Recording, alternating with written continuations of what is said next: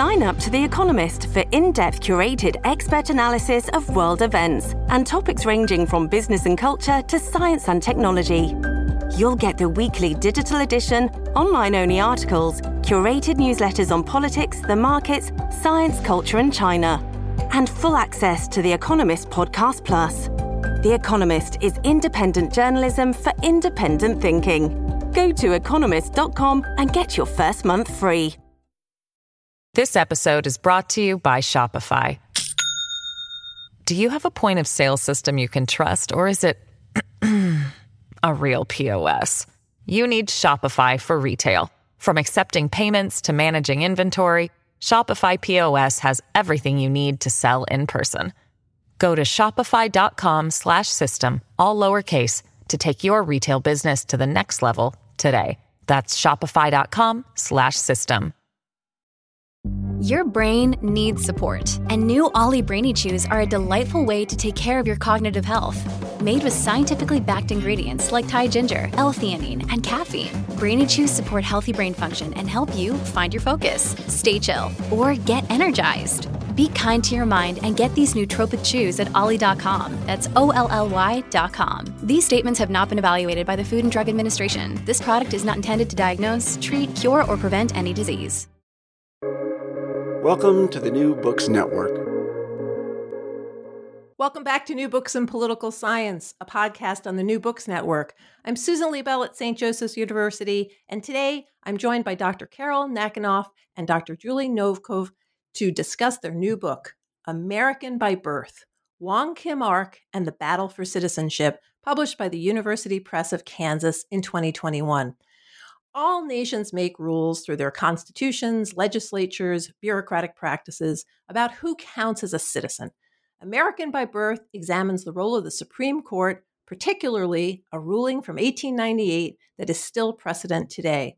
Wong Kim Ark versus United States interpreted the language of the 14th Amendment to answer whether a man born in the United States, Wong Kim Ark, was a citizen court ruled in favor of Wong Kim Ark, clarifying that the 14th Amendment extends to children of immigrants who were born in the United States.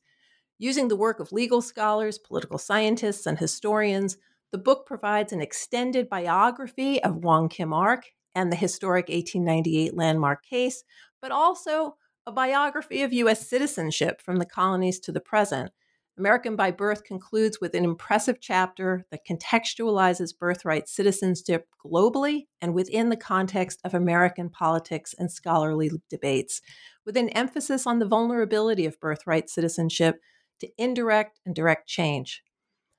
Dr. Julie L. Novkov is professor of political science and women's gender and sexuality studies and interim dean of Rockefeller College at the University of Albany SUNY. She's the author of Racial Union, Law, Intimacy, and the White State in Alabama, 1865 to 1954, from the University of Michigan Press. Dr. Carol Nackenoff is Richter Professor Emeritus of Political Science at Swarthmore College. She's the author of The Fictional Republic, Horatio Alger, and the American Political Discourse from Oxford. They are also co editors of Stating the Family New Directions in the Study of American Politics from Kansas and 2020, and also co authors of State Building from the Margins Between Reconstruction and the New Deal from the University of Pennsylvania Press in 2014. I'm delighted to welcome both of them to the New Books Network. Thanks so much. We're very happy to be here. Thank so, you, Susan. You're welcome. So, first, tell me a little bit about the origin story of this book. Uh, how did you come to write it, and how did you come to write it together? Shall I start? Absolutely, but you have to make sure you blame David Congdon I, for this. I will blame uh, our our wonderful editor David Congdon uh, at Kansas, uh, who asked us to write this book. Uh, it had long been a, a, dream of his to have uh, a book on Wong Kim Ark in his series uh, at Kansas on landmark law cases and American society.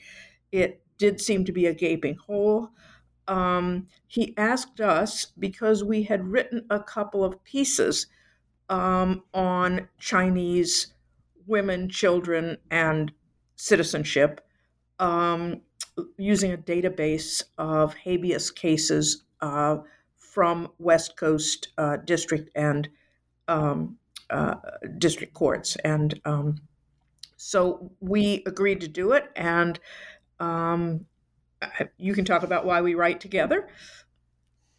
Uh, well, we write together, I think, because we're terrific partners. Uh, we had been traveling in the same circles and conferences for, for quite a while and decided that we might be able to collaborate fruitfully uh, to develop uh, an edited volume.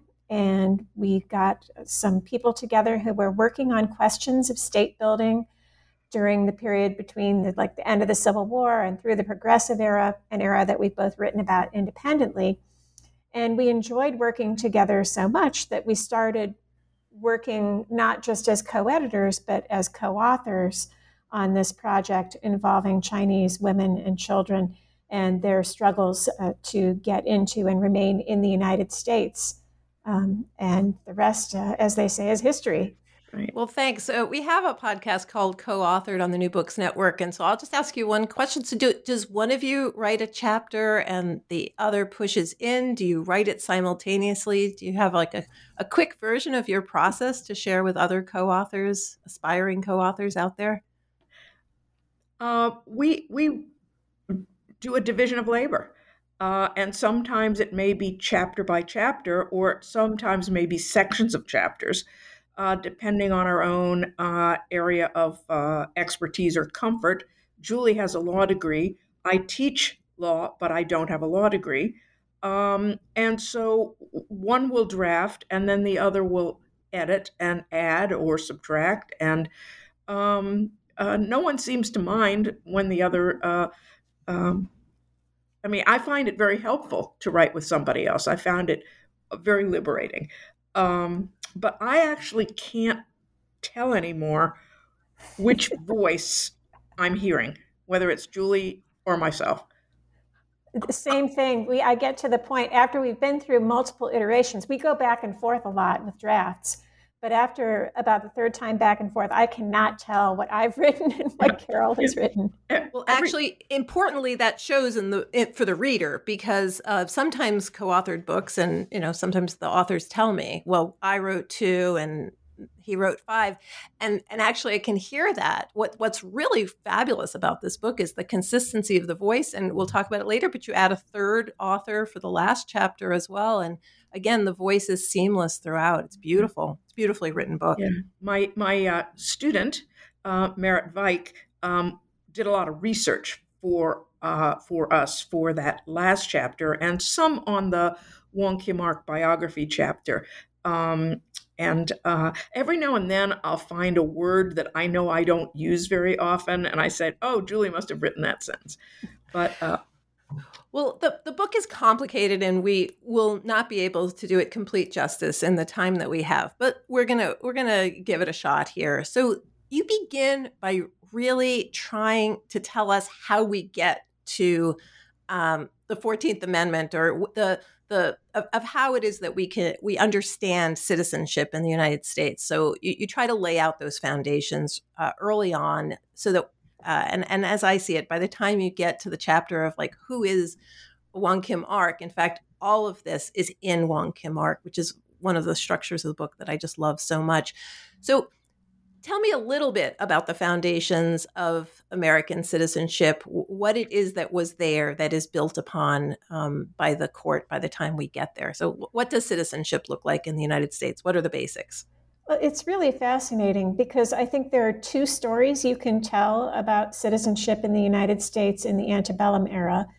There is one story that's rooted in English common law, going all the way back to Calvin's case and that is the story of birthright citizenship the idea that if you are born within the geographic sovereignty of the United States, you're entitled to citizenship. And this was really important in an, a, a, nation that saw itself as growing and building through immigration um, and settler peoplehood. So you wanted to have people coming over you wanted uh, the, them to have access to citizenship, citizenship, and you wanted their children to have access to citizenship.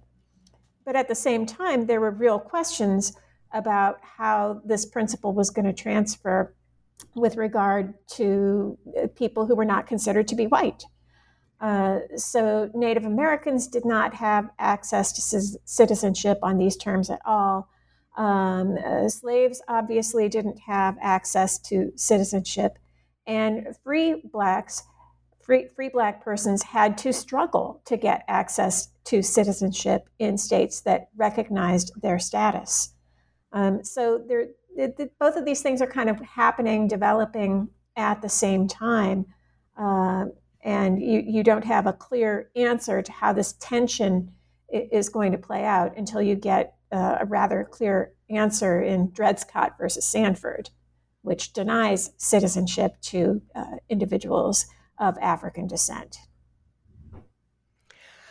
Uh, one of the things I want to point out about the structure of the book is that all of these cases, Calvin's case, dates, um, particular acts that were passed, treaties, are beautifully, beautifully outlined in a different color in a box so that as you're reading, uh, if you're a scholar, it's great because you can pull those right out so that you have beautiful citations. And if you're unfamiliar with the particular laws they're there to ground you. So that was just a beautiful element of the book that um, that that i want to point out. Carol did you want to add something about the sort of origins here? I, am I'm letting julie take that question but i would like to point out that um, there are two versions of this book. Um, the one we have right now uh, is the more considered the more academic or scholarly version with the footnotes um, and it will look a little bit differently um, in the landmark uh, law cases, an American Society paperback uh, that will come out uh, at the end of the year or right at the beginning of, of next year. Uh, the text boxes that you see that you just referred to are probably going to be moved. They're probably in an index, if I remember correctly now. And um, uh, all the footnotes are stripped out, and instead there's a bibliographic essay because that version is really designed for students, student use.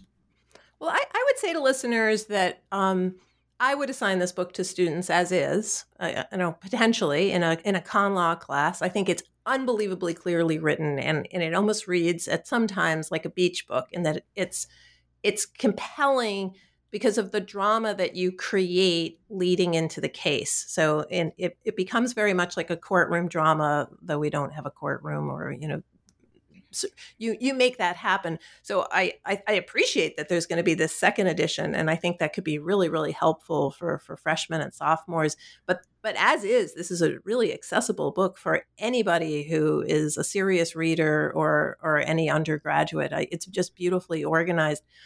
Uh, let me move us to uh, uh, Julie mentioned the racialized quality of so many of the early decisions and and the impetuses for some of the laws in the first place of the of, of the ability to of the the attempt to figure out who is a citizen but uh, not necessarily in a neutral way. And the, and the second chapter is really looking at the creation of legal regimes that that shape everything that shape citizenship that shape marriage, that shape procreation, women's citizenship.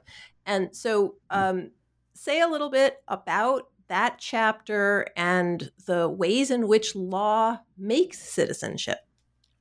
Sure. Uh, well, there's a couple of processes going on. Um, in the Constitution, of course, uh, Congress is given the responsibility for coming up with a method for naturalizing citizens, um, making people who have come to the United States citizens. And they, they do so at the first available opportunity. And when they do that, they write a statute that sets up a process accessible only to white persons. So that shapes how immigrants can become citizens and defines who is going to be eligible um, but birthright citizenship, of course, takes place more through legal decision making. And over the course of the first 30 or so years of the United States' existence, the courts are grappling with this and defining the boundaries of birthright citizenship very, very liberally, um, going to the point even of saying that a, a child who is born in the United States, leaves as a very young person, never returns, is still entitled to birthright citizenship. Um, but as you mentioned, uh, this process is much more vexed uh, for, for racial minorities, particularly for uh, free Black individuals who are citizens in some places, quasi citizens in others, not really citizens in some other places.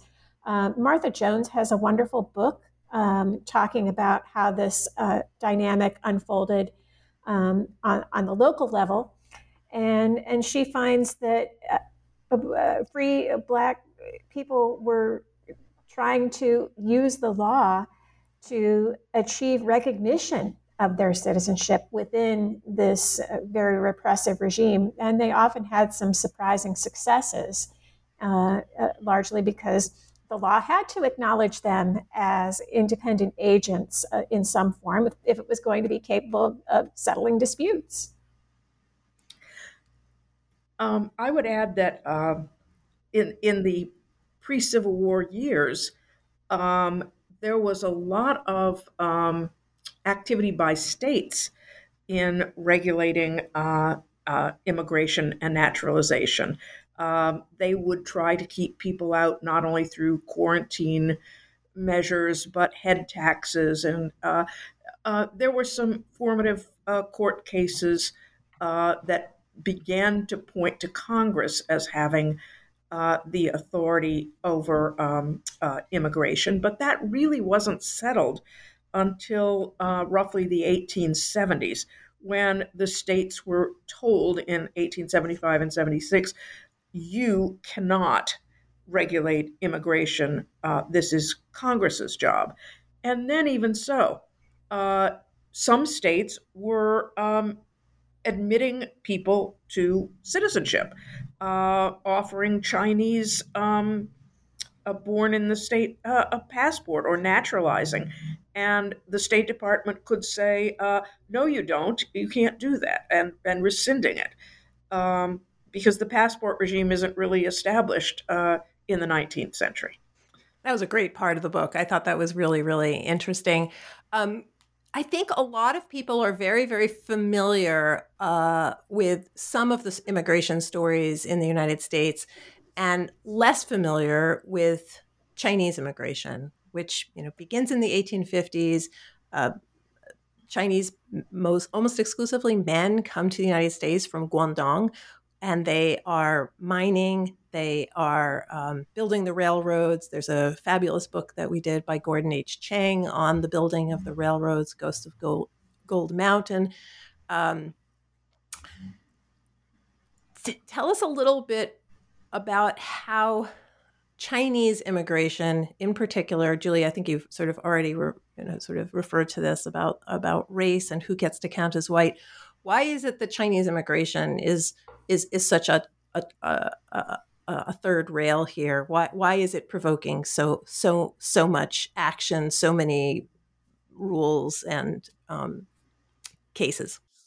Before I answer it, I want to point out there's another really, really good book that came out this year and that I just had the um, privilege to review for the Journal of American History by Mae uh, Ngai. The Chinese Question, the Gold Rushes, and Global Politics. And it looks at South Africa, Australia, and the US. Um, and it's it's absolutely fantastic. It it I mean the Chinese are agents in in this book, and um, uh, I, I, think you learn a lot about uh, the processes of migration and uh, early uh, Chinese entry into mining before they really get pushed out by state laws and vigilantes and so on.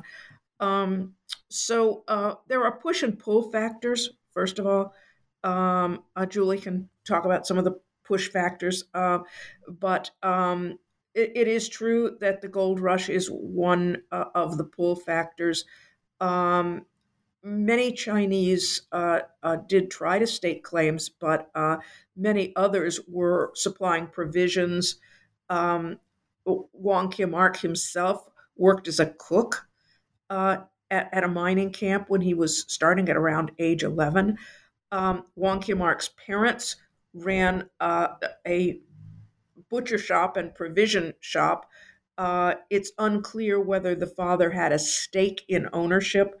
Uh, Amanda Frost, in a very nice uh, new book called um, You Are Not American Citizenship Stripping from Dred Scott to the Dreamers, uh, has a nice chapter on Wong Kim Ark and uh, his saga.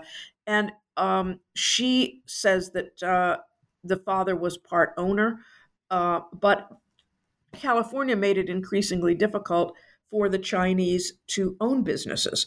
And certainly by the time that Wong Kim Ark was old enough to have thought about such a thing, it was not possible. Um, I'm going to let Julie speak. Sure. Um, so on the push side, you had a lot of economic disruption uh, and uh, some political disruption in Guangdong, which created incentives for many Chinese in that region to try to exit, uh, to go to places where uh, the men could go, uh, establish themselves economically, and then provide support for their families. This tied in really effectively with the American need for cheap, uh, docile labor, as they perceived it. So you had this conjunction working very effectively to pull a large number of, again, mostly men, uh, from Guangdong to the West Coast to do a lot of this labor. Uh, but of course, this then provokes both uh, labor protectivism and racialized resistance to the immigration that was taking place uh, and you see the rise of anti immigration political forces, uh, at, at, first really um, concentrated in the Democratic Party, but then expanding um, to be uh, really a regional phenomenon. And uh, uh, people are, are fighting uh, to exclude and resist Chinese immigration in a lot of different formats. You see political resistance leading to attempts to legislate on the state level, um, uh, which leads to some conflicts over how much states can do versus Congress. Uh, when the Supreme Court makes it clear that the states don't have the power to regulate immigration independently, then the political pressure moves to Congress, and you see a lot of pressure uh, to get Congress to legislate against Chinese immigration and restrict it. But at the same time, you see political violence exercised against Chinese immigrants. There's a great book by Beth Lew-Williams entitled The Chinese Must Go that, that shows the, the effect of, of this concentrated, focused wave of political violence that is intended to encourage the Chinese to leave, um, to leave the areas where they are, and ultimately to leave the United States. Carol? Yes, I forgot to uh, add that one of the real um, drivers uh, was the sense that the Chinese were not assimilable. Um, there was a sense that they were a moral threat, uh, moral and economic threat. Uh, labor felt that they were un. They believed, and this was as um, uh, Ngai points out, this was a myth. Uh, they believed they were unfree labor, that they were brought here uh, um, by force or uh, that were very much akin to slavery, and we had just gotten rid of slavery, and we didn't want unfree labor competing unfairly with free labor. Um, there was a sense that the Chinese were, uh, you know, stereotyped as you know smoking opium and engaged in uh, polygamy and prostitution and all sorts of other perversions and they stuck to themselves. Well they stuck to themselves partly because they weren't allowed to live anywhere else but they were seen as um, unlike korean americans who were generally uh, wore western dress converted to christianity. These people were seen as a people apart. Um, so i wanted to, to add that little bit and and and as a people apart, there are these laws passed primarily on the West Coast in the places where um, the Chinese had come to perform all of this different kinds of labor and establish businesses, increasingly independent businesses. There's hostility towards them.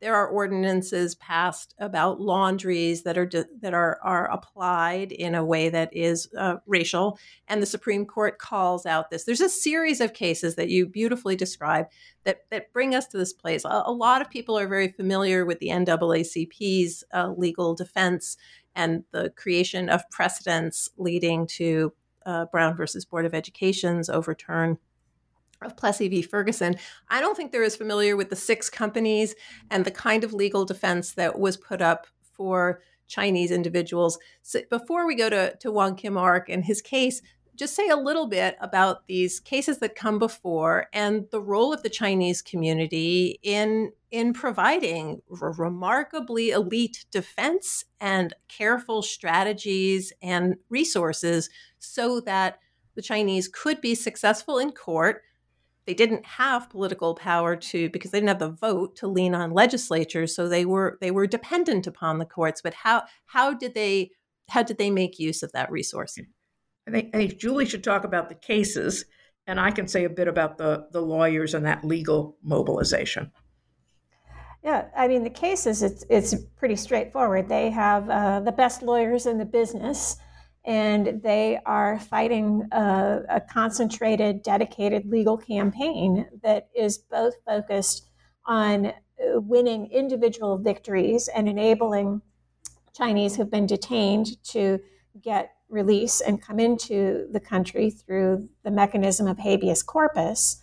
Um, but at the same time, they are looking for ideal cases to litigate all the way up through the appeals process so that they can challenge uh, policies um, and congressional regulation at the Supreme Court level, hoping to get the most restrictive laws um, either limited or overturned. So it's it's a comprehensive, uh, very large uh, litigation campaign that at one point really swamps the Ninth Circuit with cases. You judges complaining that you know, they're they're having to work late nights to manage all of the individual habeas claims that they are hearing.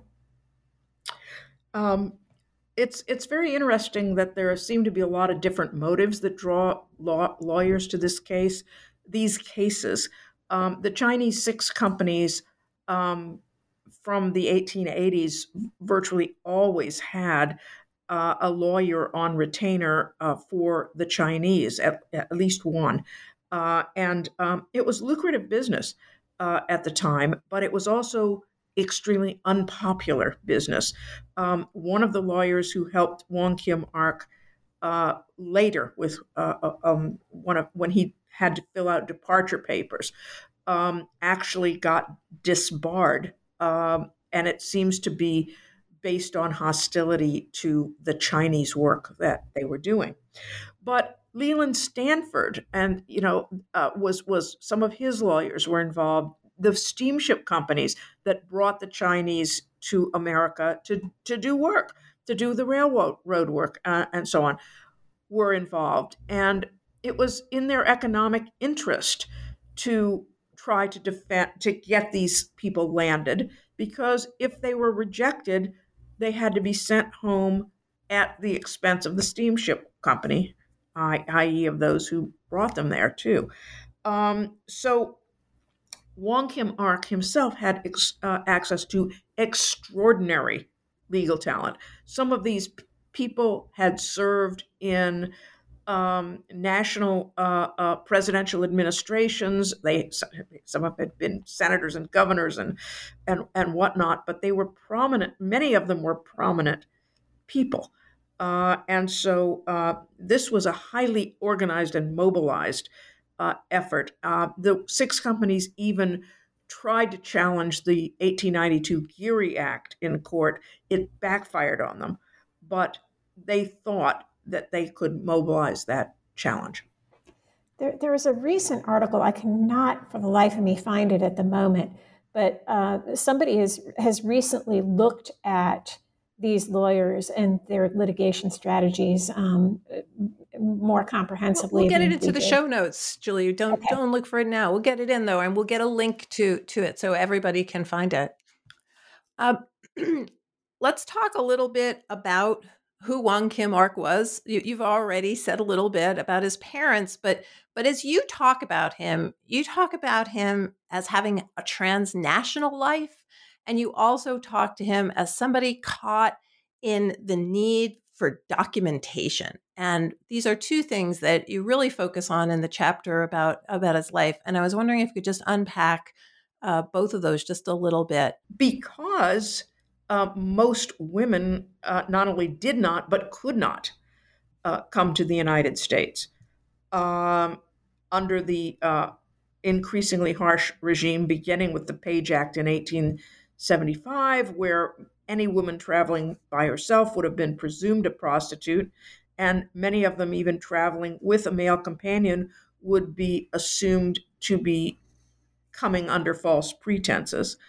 Um, any Chinese male uh, who wanted to start a family in the United uh, wanted to start a family uh, pretty much had to go to China to find an arranged marriage, and this was a very common pattern. It must have been expensive, and it certainly took a lot of time to do. But the pattern that Wong Kim Ark followed of going to China every few years to see a, a wife who was clearly living with his parents um, and raising uh, uh, their their children uh, was a very very common pattern.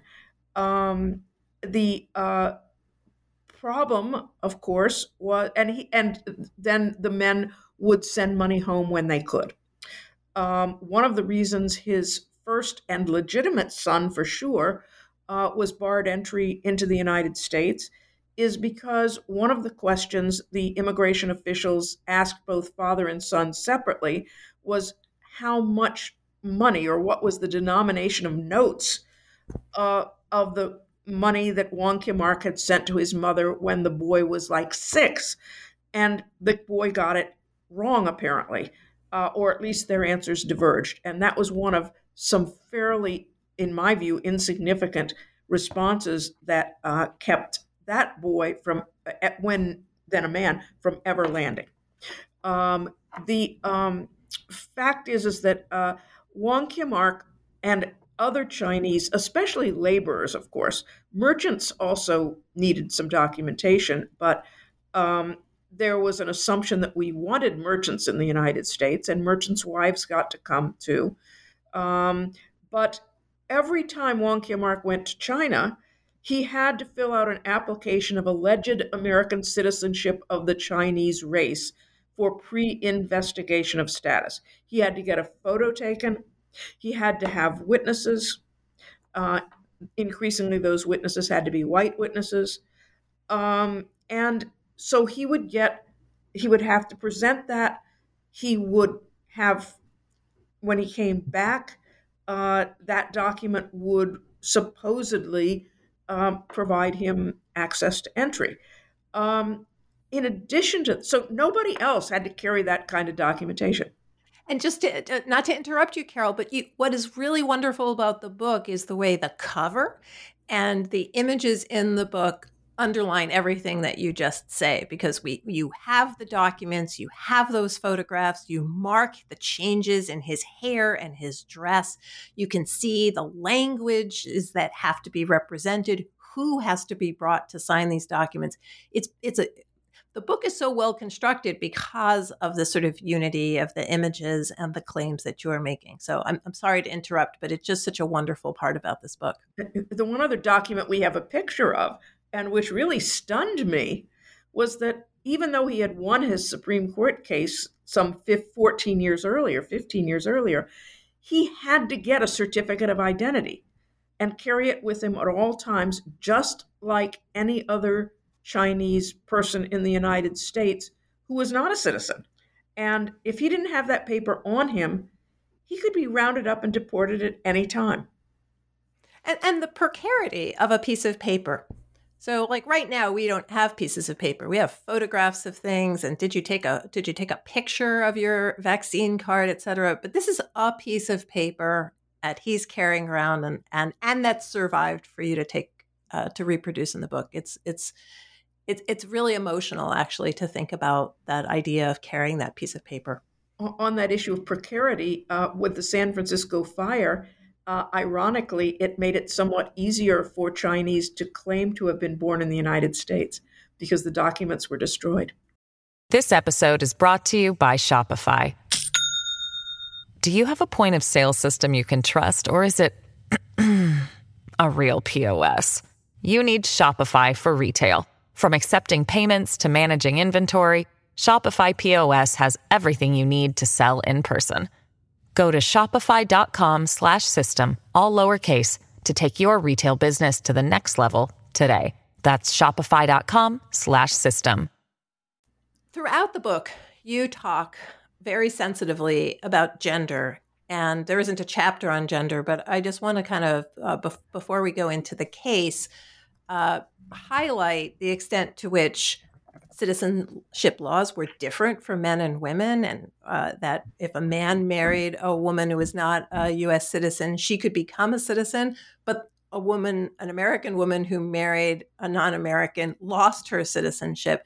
And you're constantly weaving that in to, to the narrative, the, the extent to which procreation, for example, Wong Kim Ark's procreation, has to take place in China because he can't bring over uh, his wife, and his wife can't immigrate because she's not a merchant, because she doesn't have these quote unquote desirable characteristics that the law has set up. And I just want to highlight that this is a book in which gender is mainstream gender is on every page. It's it's not it's not a separate chapter. It's something that's woven through.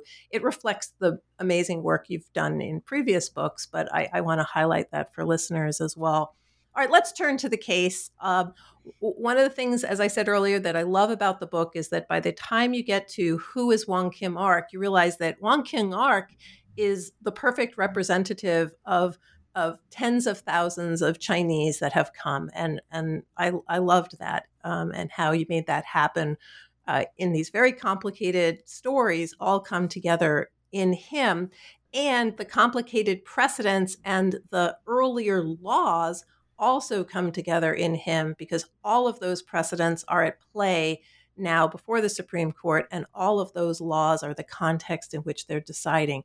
So we have a majority opinion, we have a dissent.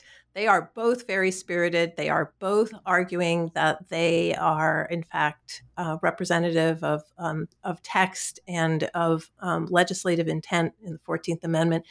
Tell us a little bit about what's in the majority opinion and the arguments that are that are made there, and then we'll turn to the dissent.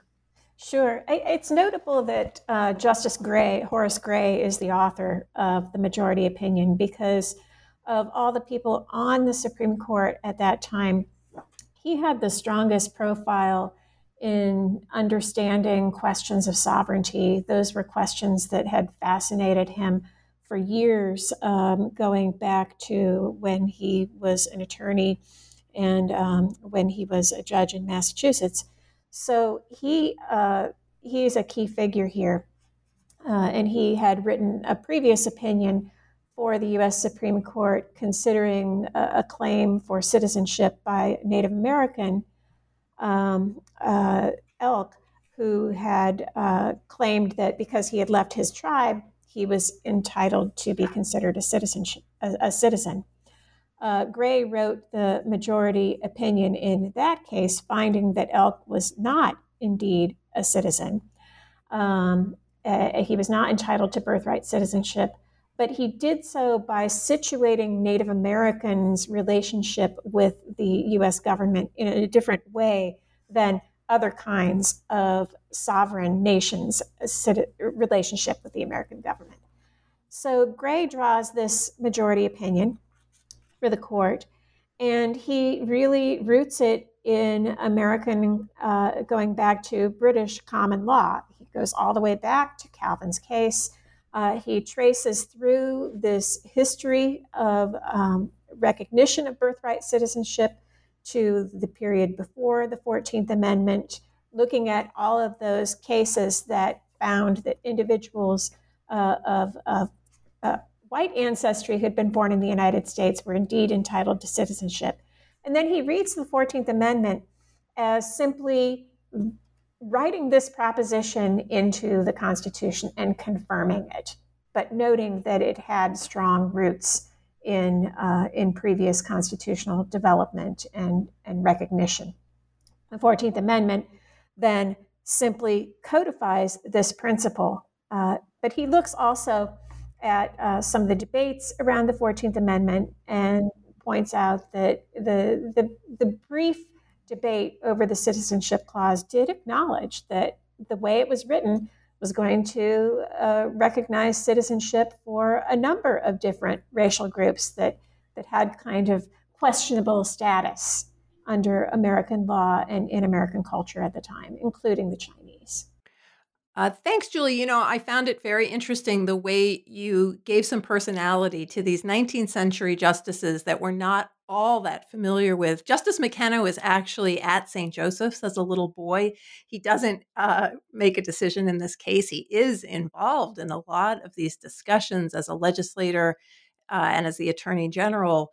And so it, I, it's funny. I, I, wish he had voted in this case, but uh, but he but he didn't. You you really fill out their personalities and you give us just some idea of where they stood on earlier debates so that we can really understand them. And I, I appreciated that so much, especially what you did with Justice Field. Uh, Justice Gray takes a lot of the same history and weaves it into a dissent. So take us through some of the highlights of the dissent in this case. Well, the dissent we've got uh, here is um, it's, it's field, right? I, am now, confused. Anyway, we can check that. Um, but the dissent uh, takes a completely different turn. Rather than looking to that common law history, uh, the dissent uh, doubles down on let's look at this through the lens of international law and try to understand sovereignty and belonging in that way. Um, and that leads to this conclusion that at least people like Wong Kim Ark are not entitled to birthright citizenship. The problem for the dissent is figuring out a way to ensure, quite frankly, that the Chinese are not going to be able to be considered birthright citizens, but it's not going to undercut the claims to citizenship of the many, many children of white immigrants. Um, so, how, how do you kind of square that circle? Uh, one way is just to focus on uh, Wong Kim Ark, on his situation, and to uh, look at the 14th Amendment through that lens. Um, but ultimately, you have to have an explanation for why you're not going to extend citizenship to descendants of Chinese, but you are willing to extend citizenship to uh, children of other parentage. And ultimately, the dissent comes down to the question of assimil- assimilability. Uh, can these people ever be real citizens? Can they ever be full members of the American polity? And uh, the answer for the dissenters is no, they can't. They're too different, uh, they cannot really embrace and embody American values. Um, one uh, other quick note about the dissent that may be uh, distressing for some people to hear is that the famous Justice Harlan, uh, author of that famous dissent in Plessy versus Ferguson, his passionate defense of equality rights for Black Americans, is on the other side in this case. He apparently bought into, at least at this point in his life, the notion that the Chinese were fundamentally unassimilable, uh, and he distinguished them sharply from Black Americans. I'm so glad you write separately. Pardon me, Julie. I, am so glad you mentioned that because you know, in rereading Plessy in rereading Harlan's, you know, remarkable dissent there, he has the line that says, yeah, we're not talking about the Chinese. Like they're different. You know, we're talking about Black Americans. We're talking about people who are American. Uh, Carol.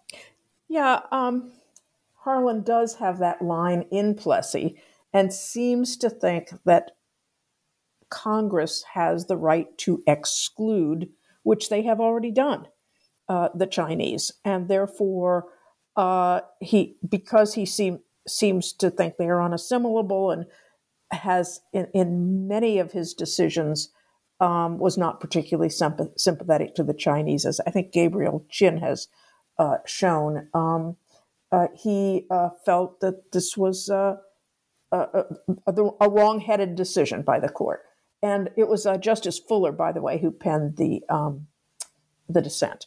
Uh, Field had left the court, and McKenna had replaced him very recently, and I think it was the the, the that that McKenna had been on the court a very short period of time. I think that's why we think that's why he didn't participate.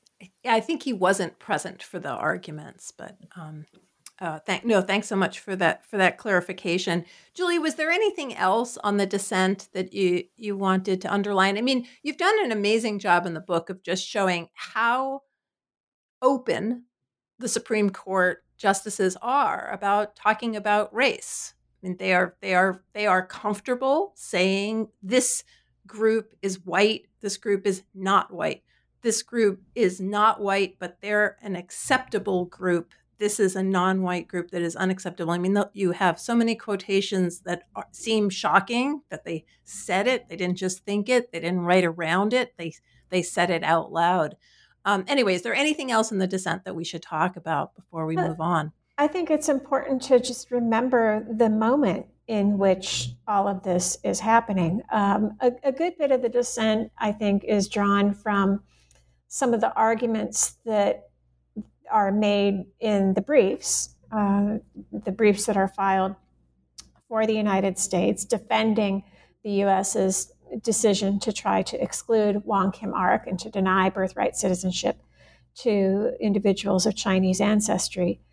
Um, but this case is happening at a moment when the United States is embarking on a large scale overseas imperial enterprise. And there are a lot of vexed questions about what that is going to mean for Americans and Americanness. And that I think had to be on the justices' minds as they were grappling with this with this case. I think the only other thing I would add is that uh, I think people will be frustrated if they're looking for heroes and villains. Um, you know, I think there are no uh, shining knights in shining armor here, and um, you can see the justices um, sort of embedded in the prejudices of the day. Um, even the justices in the district court who kept hearing these habeas corpuses to the point when where they were stripped of their jurisdiction at one point um, are throwing up their hands and say, you know, this is this is a disaster. I mean, they're not sympathetic to the Chinese particularly, but they do think that these cases have to be looked at on an individual basis, and they they have to provide at a minimum procedural due process. And I think due process is actually a character in your book the due process comes back again and again. And I, I, love, Carol, that you brought up that part. I thought it was fascinating the way the individual justices said the each one of these people has to have a hearing. And uh, and that the way you present it throughout the book is that there's this tension. There's the Supreme Court and there's the 14th Amendment. And then there's the Congress and the executive and the laws that they're passing, and that they're in tension with each other. And so you have the courts saying, well, you want to exclude people under these particular criteria? Great. Well now we're going to have to look at them in each cases. You you can't actually just deport them under a generalized category. And I, and I think that tension is an is another really fabulous feature of the book as is carol just to underline what you said the fact that there are no uh, uncomplicated characters in in the book. You know you you you do a, fabulous job of showing that, um, and, and spoke to it earlier in terms of the motivations of the attorneys. On the one hand, there were principles. On the other hand, there were there there was money to be made. I mean, there, and so eh, there was there was. I just I just love the complexity and the nuance of the book. So Wong Kim Ark was one man, and this is his case, but this creates a precedent for everyone, as opposed to the smaller decisions that get made at a district court level. It establishes the precedent precedent for thousands of Chinese who had been living in the United States and had been uh, had been had been born in the United States. The the book moves on to talk about uh, what you call the intermediate history between this incredible precedent in 1898 and then what will come later in more battles about uh, who can count. One of the things that you're focused on here is this, as I said, tension between Congress closing borders and creating limits and this case and the uh, principle of birthright citizenship. And you're particularly concerned with the extent to which birthright citizenship can actually disrupt white supremacy or whether there's just too many avenues for that to happen. Anyway, once the case is decided, lots happens. People do not just say, "Oh, well, that's great." So, um, and Carol has, uh, both of you have already alluded to the fact that the Spanish American War means that Puerto Rico, Guam, uh, the Philippines are are now what are they? They are part of the United States, but are the people who live in those areas citizens? So, so take us through a little bit of what happens after the case in terms of, uh, uh, in terms of who gets what the rea- what the political reaction is to the case, and and what these new territories uh, mean for for birthright citizenship. Um, let me start with one thing that, that I want to make sure we under that, that I get across. I it's it's not clear how many people were rendered birthright citizenship citizens by Wong Kim Ark. A newspaper account at the time said several thousand. What's really curious to me, and uh, I know Amanda Frost is, uh, and Julie too, but I know Amanda Frost is uh, trying to track this down. Um, Congress didn't do anything about derivative citizenship. In other words, Wong Kim as a male U.S. citizen, even though his children were born in China, his children could come claim to be U.S. citizens. Um, the first one, not successfully. Uh, the others, including one who turns out to be a paper son, although we didn't know that, uh, I only recently learned it. Um, and just uh, explain, uh, Carol, what a paper son is oh, for the uh, uninitiated. basically, basically, you impersonate uh, a, a, a, biological son of a birthright citizen, and you memorize everything that the immigration officials could possibly ask you about your father, about growing up, um, so that the answers will match. Um, there were people who certainly came in this way. There's some evidence that um, it was a way, there were brokers who actually sold paper uh, uh, to uh, sometimes relatives of the original immigrant, but sometimes not, uh, and uh, would coach them on, on how to get in. Um, so it turns out that Wong Kim Ark's third son admitted in 1960 that he wasn't his son. Um, so he was um, related. Uh huh. Um, so, so Congress did not ever try, apparently, to cut off this additional route to U.S. citizenship. Um, and the question is why. Um, uh, so I will start with that. Uh, in terms of what happened uh, after uh, Wong Kim obviously the acquisition of territories and people that didn't look like us uh, raised all sorts of interesting questions about who was white, who was Caucasian. Um, Julie's done a lot of work on whether military service. Um, I'll let you talk about that. Um, created a path to citizenship for some of these folks. Yeah, it, it, was interesting, right? I just I want to add a little bit more to the the dog that didn't bark. Um, there are occasionally claims that, regardless of what the Fourteenth Amendment says and what Wong Kim Ark says, that Congress has the power uh, to limit birthright citizenship or deny it to people who were children of individuals not in the states legally. Um, but again, Congress takes no steps along those lines at this point after Wong Kim Ark. They, it seems that members of Congress look at the decision and basically say, okay, checkmate. These people are citizens.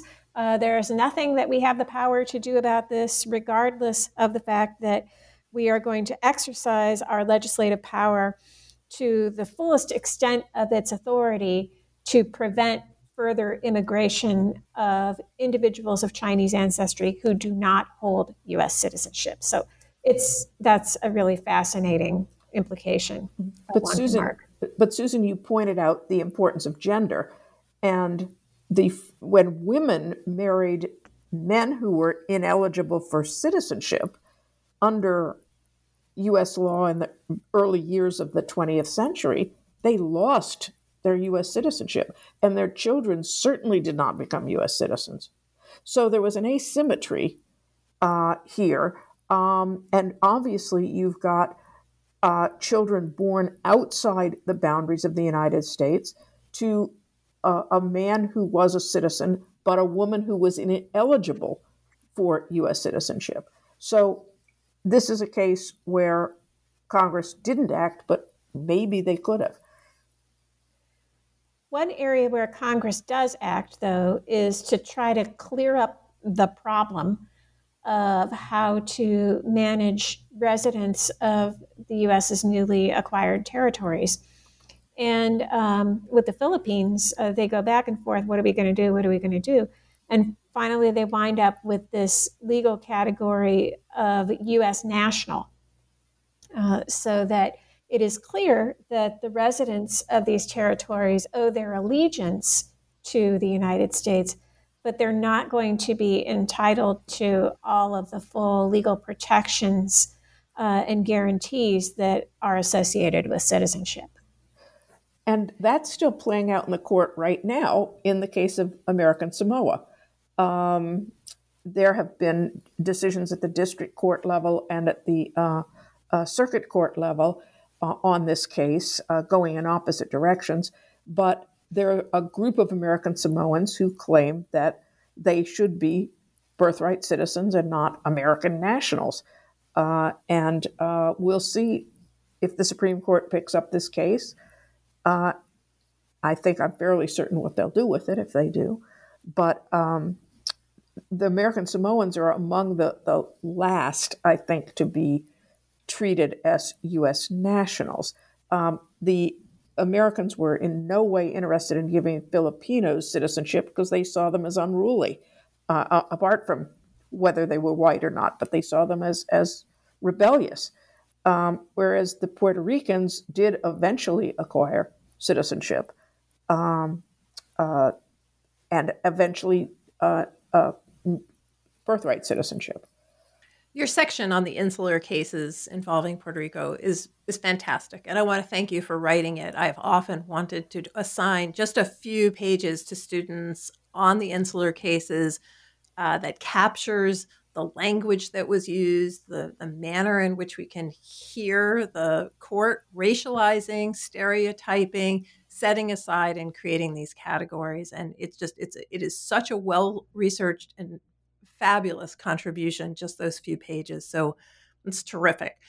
Another we, theme. Sorry, go ahead. We, we owe a debt of gratitude to Bat Bat Sparrow.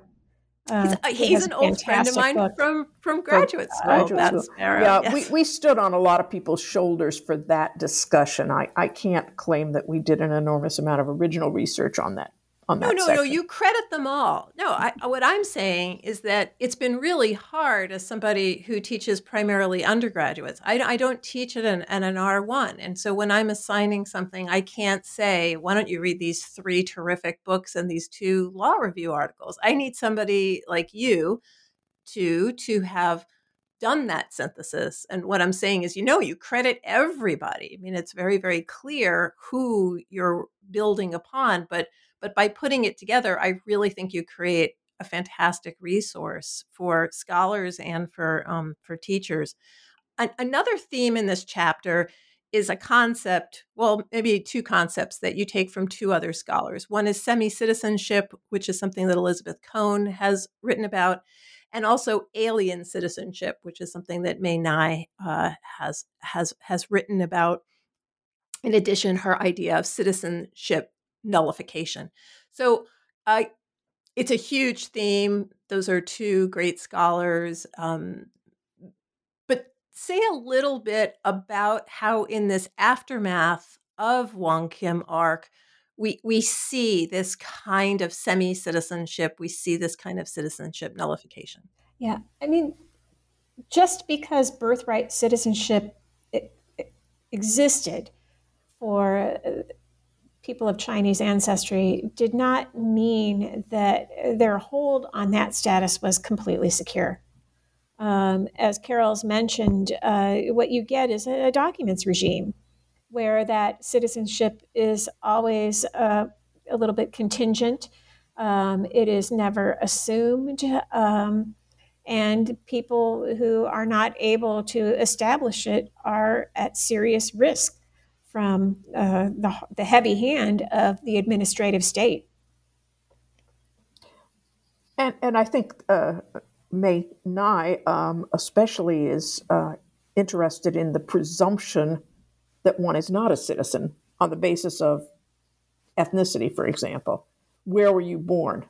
Kinds of uh, uh, or why don't you go home uh, kinds of assumptions. And it, you know, citizenship benefits are not always uh, equally uh, available. Uh, you say citizen. I mean, after all, in the 19th century, women were white women were told they were citizens, but they certainly did not have the right to vote, the right, right to make contracts on their own, and many other things sit on juries, and that doesn't happen until into the 20th century. Uh, you know, you mentioned Mae Ngai, and actually the C-SPAN special on this case, you know, features Mae Ngai, and it features a call-in in which somebody calls in and challenges the pronunciation of her name. And it is a remarkable, my students picked this up with horror. Mae Ngai has to reestablish who she is, again, based on uh, appearance as to how it is that she is an American citizen. It's an incredible exchange. She handles it with great dignity, but it's sort of sickening that she has to handle it in the first place. And it just underlines how important this book and her books and the others, people who are scholars who are writing on this matter. Now, this chapter is complicated because you then start talking about how we, with the oncoming World War II and the fact that we're fighting on the side of the Chinese, uh, the Exclusion Act, after decades and decades, is repealed. And just to underline for people less familiar, the Chinese are the only ethnic group that was ever uh, excluded by statute specifically. Lots of groups have been um, excluded by process or by uh, more broad legislation, but no group has been targeted as the Chinese were. The Exclusion Act ends uh, there's an incredible case that you go through, the Ozawa case, which in which a Japanese American is looking at uh, uh, whether or not he can be considered white or not white and excluded. Uh, you contextualize uh, how we would get to Korematsu during the war. But I want to take us to the last chapter, which I, I was kind of stunned by. I thought, okay, now what? And uh, and sometimes I do a lot of political history on the show. I wonder to myself, how do I explain what the difference is between historians writing about politics and political scientists writing about history? You know, isn't it all the same? Well, th- this chapter has definitely got like the fingers of political scientists on it because part of what it tries to do is is be very very comparative and contextualize this discussion. So let's start with that how unusual is birthright citizenship? Is it regionally unusual? Is, is this something that's only Americans do? Uh, let, let's start there. Well, the president is simply wrong. Um, that is the past president. Uh, America was not the only nation with birthright citizenship. It was among the more generous um, pro- set of provisions uh, about birthright citizenship. But as we discovered, um, the Western Hemisphere um, tended uh, to have a lot of birthright citizenship provisions. Um, Australia, New Zealand, uh, other settler nations. Um, uh, there has been some rewinding of these provisions, some uh, step back starting in the 80s. Um, in in some nations, Canada tried. Uh, uh, some folks in Canada tried to roll back, uh, but were not successful. So we aren't unique in seeing the reaction against generous birthright citizenship provisions. Um, um, but we uh, remain among a, a, group of nations that still has birthright citizenship. And you go through in the book uh, really two really interesting cases in Ireland and uh, the Dominican Republic uh, in an effort to, I think, situate American birthright citizenship as as potentially precarious, as just because it's in the Constitution, just because it's been accepted, doesn't mean that political forces can't affect that. And Carol, you've already alluded to President, former President Trump, and and what he uh, had tried to do with birthright citizenship. This is an international audience; not everybody is as familiar. Uh, so, just briefly, how what is it that Trump did? How did he use his appointments to try to influence birthright citizenship? It wasn't just about the pronouncements that he was making in speeches.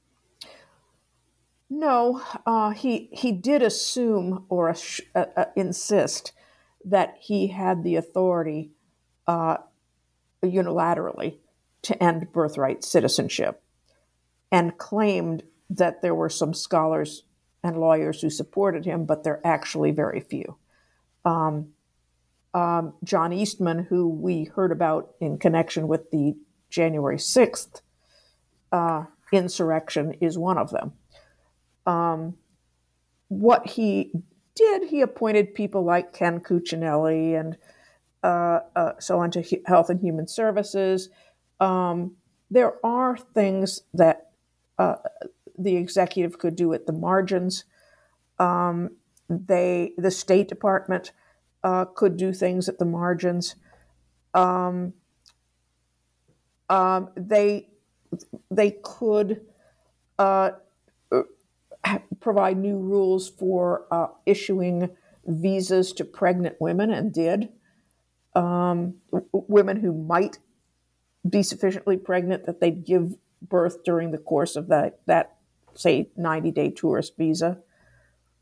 Um, so those are some of the kinds of things they did. And of course, the border wars, uh, attempting to stop people from crossing the southern border in part by separating children from their families, considering that that would be um, enough of a, a, terror to stop people from coming.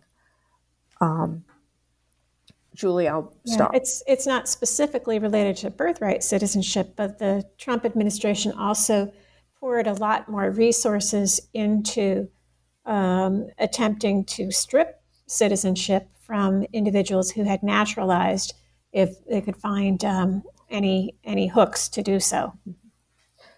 They also um, more vigorously implemented, I guess is the best way to say, an Obama era rule change at state about um, children born to gay couples through artificial means, artificial reproductive technologies. And if the child was not biologically related to the US citizen, um, they started denying um, citizenship to the child. I also think the last chapter does a really great job of showing, you know, as you as as you have said, that the people who administer these laws can can make decisions at the margins, the kind that the DC courts were interested in interrogating earlier in this in the 20th century, and the importance of this. And you also in the last chapter, I think, underline how it is that Wong Kim Ark was born in the United States, and his parents were in the country through legal means.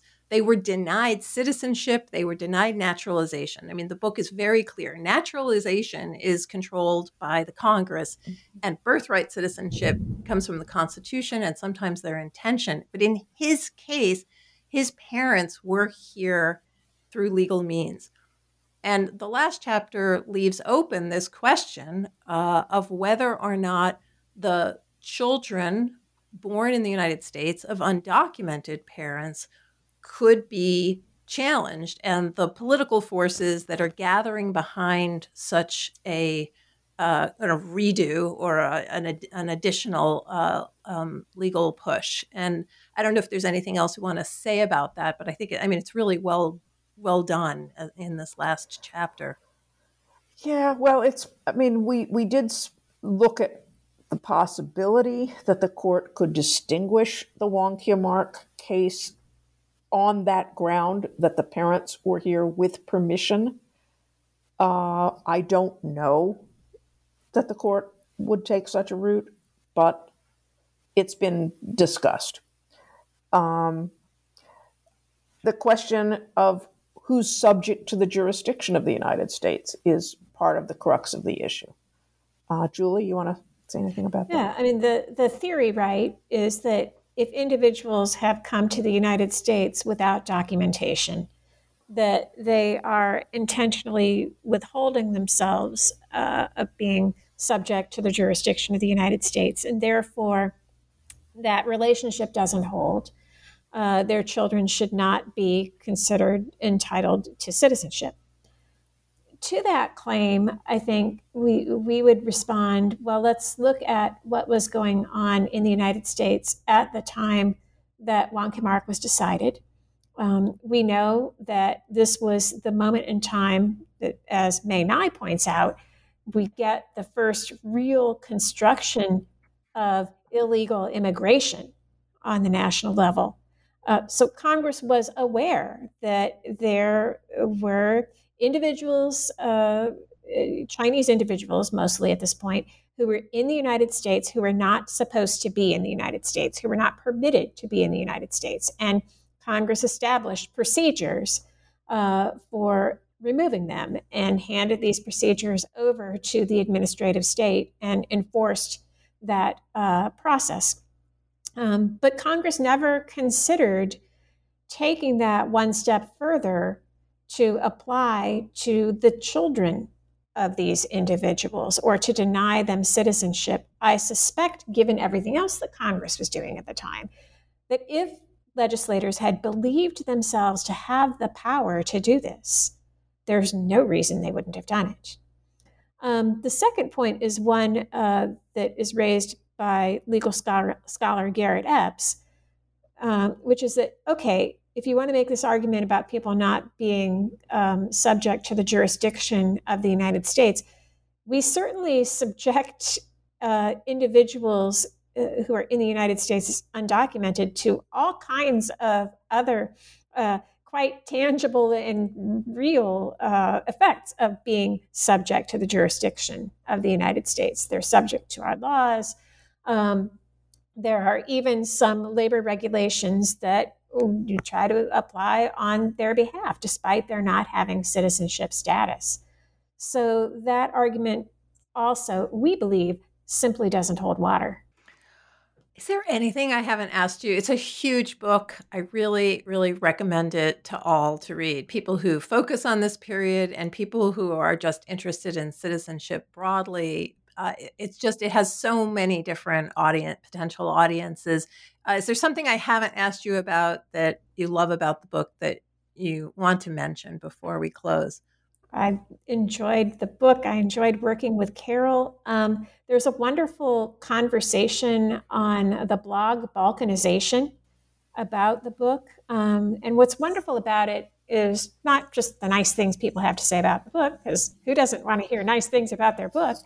Um, but the directions that several of these scholars want to take, the implications of the work that we've done, which uh, suggests to me there's still quite a lot more work and scholarship to be done in this area, both on this historical period and on, on the implications and questions going forward about birthright citizenship and its meaning. it does seem to be a very productive area of scholarship right now. We'll have a link to that uh, uh, on on the in the show notes.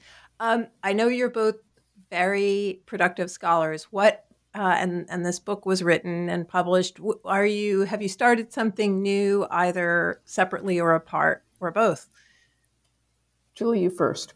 Uh, I'm working on a, a, book project looking at uh, men of color serving in the U.S. military in the Civil War, Spanish American War, Philippine conflict, and Philippine War, and World War One, and their struggles to uh, either gain fuller recognition of their civic membership or their struggles to get citizenship itself. Um, little side note to uh, the Wong Kim Ark book is that there were a number of um, Asians who were not citizens of the United States who served in the U.S. Armed Forces in the Spanish American War, the Philippine War, and World War I.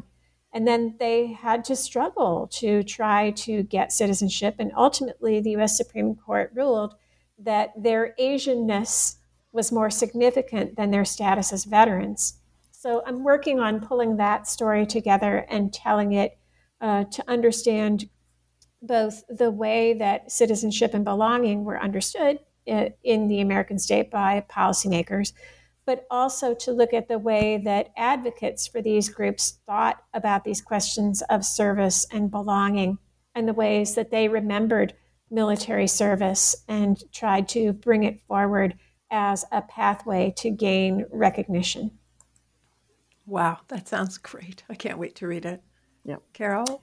Um, well, I have uh, been working for a long time, and now that I have retired, have got to bring it onto the front burner here uh, on a book about how organizations in which women dominate uh, uh during the progressive era uh, have pushed the state into new kinds of work.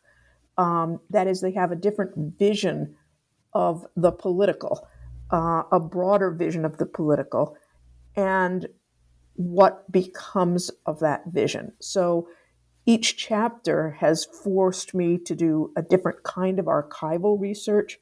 I have work on women involved in uh, with Native Americans uh, including uh, ending polygamy and trying to get people to accept their allotments and all this kind of interventionist policy. Um, I, am working on um, right now on uh, black or, organized black women and uh, daycare, uh, and uh, there's a chapter on pro, Protestant home mission women and their work with Chinese women and girls in San Francisco. And that I had been working on when Julie and I decided to work on Chinese women.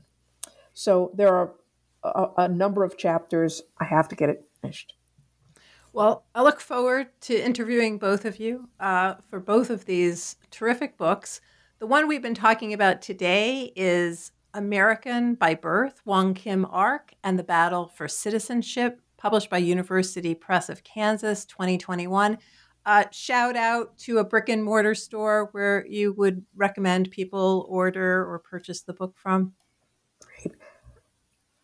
Uh, the Book House of Stuyvesant Plaza, very conveniently located near the University at Albany campus. And I'm going to mention one that I know you know, Susan the Seminary Cooperative Bookstore in Chicago. Well, I know both because I spent some time in Albany as well. Those are both two fabulous bookstores. Thank you so much for taking the time to and and and coming to talk to us on new books in political science. Thank you, Susan. Thank you so much.